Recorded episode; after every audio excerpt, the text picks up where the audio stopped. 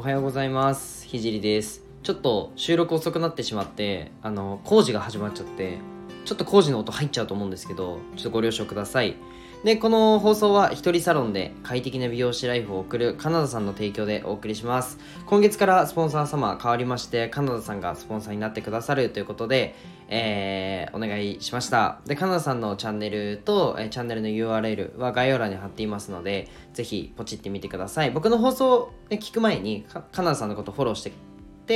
えー、何個かね、聞いた後に僕の放送来てくれると嬉しいです。で、このチャンネルは世界一の医療施設を作ることを目的に今お仕事を頑張ってるね、日々をお届けするチャンネルになります。で、今日のテーマは、リアルを挟まないと成長は止まるというね、テーマでお話ししたいと思います。で、本題に入る前に一つお知らせなんですけど、今、えー、声でマネタイズするのに必要なことをまとめた LINE を用意したので、ぜひ友達になってやってください。無料のプレゼントもあります。あとは、まあ、音声 SNS について無料でなんか相談したいよ、個別相談したいよって方は、えー、レターにてお願いします。で、今日は人に会うことでしか成長しねえっていうことをお話ししたいと思うんですけど、昨日、えっと、マミーさんがやってるスナックマミーに行ってきました。で、行ってきたんですけど、えっと、先月ね、スポンサーをやってくださいました、えー、翔平さんと一緒に行きました。結論ね、めちゃくちゃ楽しかったです。はい、めっちゃ楽しかったんですよ。まあそれはね、ちょっとさておき、まあ個人的にすごい感じたことがあったので、それを共有したいと思います。なんか今って、えー、SNS とかで発信をして、まあ見てもらって、ファンになってもらって、で、交流を深めるっていうのがあると思うんですよ。で、もちろんね、えー、昨日喋った方のほとんどがスタンド FM の利用者で、やっぱりスタンド FM のつながり強えなっていうふうに思いました。まあ、それはさておき、えっと、昨日は、まあ、いろんな方のお仕事だったり、えー、っていうのを聞いていて、まあ、この考え自分にも使えそうだなとか、あこういう境遇の時はこういうモチベーションでいようとか、うん、いろんな考え方いろんな学びがあったんですけど、まあ、めちゃくちゃ勉強になるなっていうふうに思ってたんですけど、まあ、これってね、えっと、SNS だけだと完結しないんですよ。なんか、えー、昨日はそれが学びになったポイントだなっていうふうに思うんですけど SNS だけで完結することと SNS だけで完結しないことのこの二軸が SNS にはある。今日 S いっぱい言いますね。今日 S いっぱい言うな僕。なんかあるなと思っててこの二軸があるなと思ってて両方作ることが、まあ、自分の成長だったり例えば事業の、えーまあ、売り上げだったりわかんないんですけど人によってはじゃあなんか価値観の更新だったり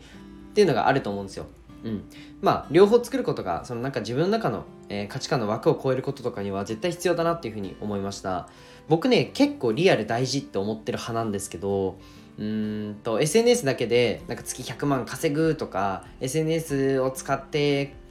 やる動きはとかももちろんねいいと思うし、まあ、僕もねそういう発信はしたりもするんですけど、まあ、それはそれでやってただそこから生まれた交流っていうのをオフラインに持ってくっていうのが超大事だなっていうふうに思いましたまあ僕翔平さんとお会いするのは昨日初めてだったんですけどやっぱりねえっと、リアル、今日もね、翔平さんのコーヒー飲ませていただいたんですけど、あの、ごちそうさまです。美味しかったです。で、やっぱり、えっと、リアルであって、えー、顔を見て、こういう思いでコーヒーを作ってるんだな、とか、こういう過程でコーヒー作ってるんだよ、とか、翔平さん、コーヒーめっちゃ好きやん、とかまあこういう思いでお仕事やられてるんだなとか、なんか、なんかそういうのを知ってからの方がコーヒー美味しいんですよ。あ、いや、もともと美味しいですよ。もともとめちゃくちゃうまいんですけど、えっと、リアルで会うと、あの、1.5倍美味しくなります。なので、ぜひね、あの、コーヒーももう少しうまく飲みたいなっていう人いたら、翔平さんに会ってほしいんですけど、それはなんか翔平さんに、あの、なんかレターでも何でも送ってください。で、なんか、えっと、実際にね、コーヒーを積んでる、じゃあアフリカとか、なんか貧しい国に行って一緒にコーヒーを積んでみる体験をするとか、なんかマジでコーヒーの価値が自分の中で高まるらしいんですよ。なんかそれ僕なんか前ドキュメンタリーで見たことあるんですよね。あとは、えっ、ー、と、家庭科の授業で友達と一緒に作った料理めっちゃ美味しくなかったですか？